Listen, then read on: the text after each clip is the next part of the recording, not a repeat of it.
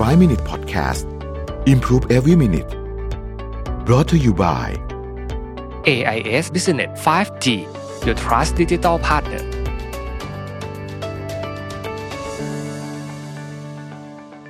5 minutes 99 problems นะครับ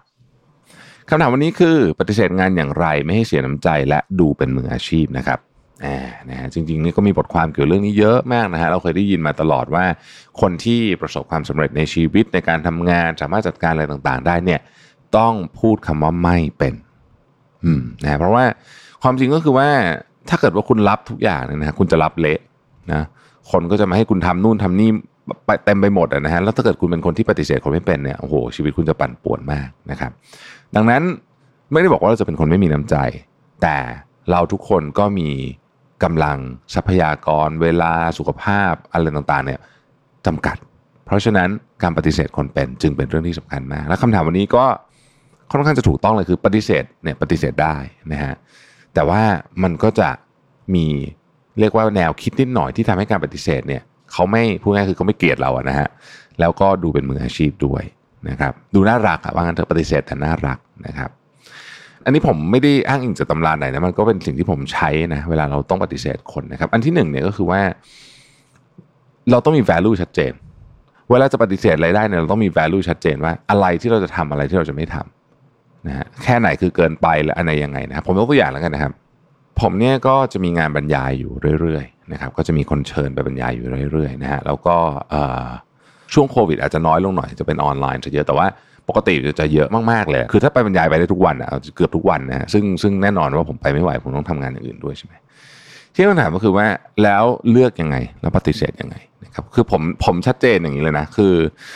ผมมีงานอยู่ประมาณสามประเภท เป็นงานบรรยายสามประเภท ประเภทที่หนึ่งคืองานบรรยายประเภทที่เราไปแล้วก็มีค่าจ้างจริงจังนะฮะก็เอาจริง ๆ ค่าตัวของวิทยากรไม่ถูก แล้วผมก็บอกว่าไอ้ผม ผมไปเนี่ย คืออันนี้ก็คือมันก็เป็นการแลกเปลี่ยนกันนะแลกเปลี่ยนเวลาการเตรียมตัวผมก็ผมก็จะคิดเงินอันนี้คือรูปแบบของบริษัทส่วนใหญ่ รูปแบบของอะไรก็ตามที่รู้สึกว่าต้องเป็น transaction กันนะนี่เป็น transaction base แล้วก็เราก็ทำงานเต็มที่นี่คือประเภทที่หนึ่งนะครับ เพราะฉะนั้นผมก็จะมีเรทอยู่ แล้วก็เราก็ต้องเคารพซึ่งกันและกันนะแล้วบางทีโอ้โหบางคนก็ต่อราคาซะจนแบบงงไปเลยเนี่ยนะฮะ อันนี้ก็คือก็คือพาที่หนึ่งเพราะถ้าเกิดว่าเขาบัตเจไม่ถึง ผมก็ต้องบอกเขาตรงๆว่าโอเค อันนี้อาจจะยังไม่ได้ต่างๆนานาผมก็ตรงไปตรงมาอันนี้อันที่หนึ่งนะครับ อันที่สองคืองานของเพื่อนฝูงและคนที่เคารพนับถือ อันนี้ โดยส่วนใหญ่แล้วเนี่ยผมจะไปให้อยู่แล้ว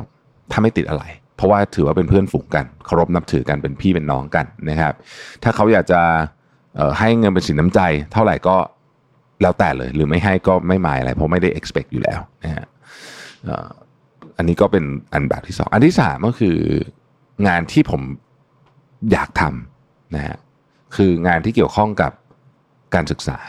งานที่ผมไม่เคยปฏิเสธเลยคืองานปัจฉิมนิเทศนะฮะ งานปัจฉิมนิเทศ งานต่างๆ พวกนี้เนี่ยเพราะผมรู้สึกว่าการที่เราได้ไปส่งต่อแนวคิดของเรา ซึ่งก็ไม่ได้แปลว่าจะถูกต้องทั้งหมดนะแต่ว่ามันก็เป็นสิ่งที่เราเรียนรู้มาจากประสบการณ์ของเราเนี่ย แล้วก็ให้น้องๆที่ฟังเนี่ยเขาตัดสินเอาเองเขาอยากจะจะเชื่อหรือไม่เชื่อก็แล้วแต่นะครับไปส่งต่อแนวคิดเนี่ยในงานลักษณะของเชิงปัจฉิมนิเทศ การจบการศึกษาเนี่ยนะครับงานพวกนี้ผมไม่ปฏิเสธผมหรือน้อยมากนอกจากมันชนกับงานที่รับไปก่อนหน้านั้นจริง ๆ เนี่ย เพราะว่า เรารู้สึกว่าอันนี้เป็นหนึ่งในหน้าที่นะครับ แน่นอนว่างบของมหาวิทยาลัย ส่วนใหญ่ผมบอกว่าไม่ต้องกันเลยก็ได้เพราะว่าผมเข้าใจว่าเขามีข้อจำกัดด้านงบประมาณอยู่แล้วเพราะฉะนั้นเราเราเข้าใจเราอยากเราอยากทำตรงนี้อยู่แล้วเราก็ทำให้นะครับพอ value มันชัดเจนเนี่ยมันเลือกง่ายมากเลยว่า งานไหนจะต้องไปนะแล้วเวลาปฏิเสธเราก็ปฏิเสธ โดยการให้เหตุผลจริงๆว่ามันเป็นแบบนี้จริง ๆ นะครับ โดยที่อีกฝั่งหนึ่งส่วนใหญ่ก็จะ 99%มีเข้าใจ มีบางคนเหมือนกันที่ไม่เข้าใจเหมือนกัน เช่น มีบางคอร์สที่เก็บเงินเรียน คนที่มาเรียนแพงๆ เก็บเงินเป็นแสนอย่างเงี้ย แต่ว่า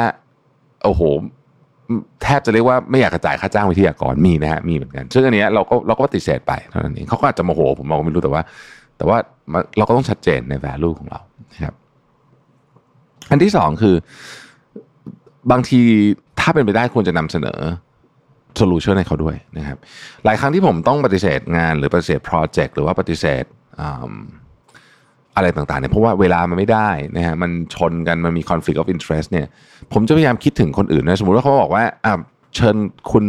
คุณรวิทย์ไปเป็นสมมตินะสมมติว่าเชิญผมไปเป็นที่ปรึกษาสมมตินะผมก็อาจจะบอกว่าโอ้ช่วงนี้มันมันไม่ได้จริงเวลาผมเต็มแต่ งานเนี้ยมีคนทำเก่งกว่าผมอีกนะมี รุ่นน้องผมมีเพื่อนผมที่ผมคิดว่าเก่งกว่าผมเหมาะกับงานนี้มากกว่านะครับสนใจอยากคุยไหมถ้าอยากคุยผมจะถามเขาว่าเขาโอเคไหมเดี๋ยวแนะนำให้นะแบบอันนี้ก็จะเป็นกระบวนการหนึ่งที่ผมว่าก็ช่วยเหมือนกันนะครับ ในในการทำงานก็เหมือนกันก็คือบางทีเนี่ย เราก็จะต้องบอกว่า เออ คือโปรเจกต์นี้สมมติสมมตินายสั่งงานเลยเยอะนะบอกว่าโอ้โห อันเนี้ย คือตอนนี้หนึ่งแคปเต็มสองงานนี้เนี่ยผมว่าอีกคนหนึ่งไม่ใช่โยนงานให้เพื่อนนะแต่ว่าเราแนะนำด้วยเรื่องจริงๆแล้วว่าเราคิดว่าอีกคนหนึ่งทำได้ดีกว่าเรานะฮะอันนี้ก็เป็นลักษณะที่ผมว่าสำคัญเหมือนกันก็คือ ลองมี alternative ให้เขานะครับ แล้วก็อันที่สามก็คือว่าพูดเพราะๆคือเวลาเวลาต้องปฏิเสธใครเนี่ยนะฮะปฏิเสธดีๆ พูดดีๆ อย่าเหวี่ยงใส่ เพราะเราไม่รู้เลยจริงๆนะครับว่าคนคนนี้เนี่ยในอนาคตเนี่ยจะโคจรกลับมาเจอเราในรูปแบบไหนนะฮะคนจำนวนมากเนี่ยทะเลาะกันแล้วก็แล้วก็วันหนึ่งมันโคจรกลับมาเจอในโพสิชันที่เรานึกไม่ถึงที่สุด เช่นว่าเป็นลูกค้าสำคัญของเรา คนนั้นคืออย่างสมมุติว่าเนี่ยอยู่บริษัทเดียวกันนะมันเคยมีเคสเนี่ยอยู่บริษัทเดียวกันแล้วก็ทะเลาะกันเนี่ยเรื่องเกี่ยงงานเรื่องอะไรกันเนี่ยนะฮะแล้วก็หูแบบเรียกว่าด่ากันเละนะแบบแบบมองหน้าไม่ติด ในที่สุดไอ้คนที่ วันนั้นเหมือนจะเหมือนจะแพ้ใช้คำนี้แล้วกันวันนั้นเหมือนจะแพ้เนี่ย ก็ไปทำงานที่บริษัทอื่นนะครับ แล้วก็วนมาจนกระทั่งก็ไปเป็นผู้บริหารบริษัท วันหนึ่งก็กลับมาเจอไอ้คนนี้ที่เคยทะเลาะกัน ผ่านไปอาจจะเรื่องอะไรผ่านไปสิบปีแล้วเนี่ยนะแต่ว่ากลับมาในฐานะลูกค้าคนสำคัญที่ชี้เป็นชี้ตายกับโปรเจกต์ที่สำคัญมากของบริษัทของอีกคนกลายเป็นว่ามันไม่รู้เลยว่าของแบบนี้มันจะวนกลับมาเมื่อไหร่ เพราะฉะนั้น ถ้าไม่มีเหตุจำเป็นอะไรนะครับ ก็พยายามทำดีๆ กับคนอื่น ๆ ไว้ การปฏิเสธโดยโดยใช้คำสุภาพรักษาน้ำใจเนี่ยก็ถือเป็นสิ่งที่ควรทำอยู่แล้วนะครับ ขอบคุณที่ติดตาม 5 minutes นะครับ สวัสดีครับ 5 minute podcast improve every minute presented by AIS Business 5G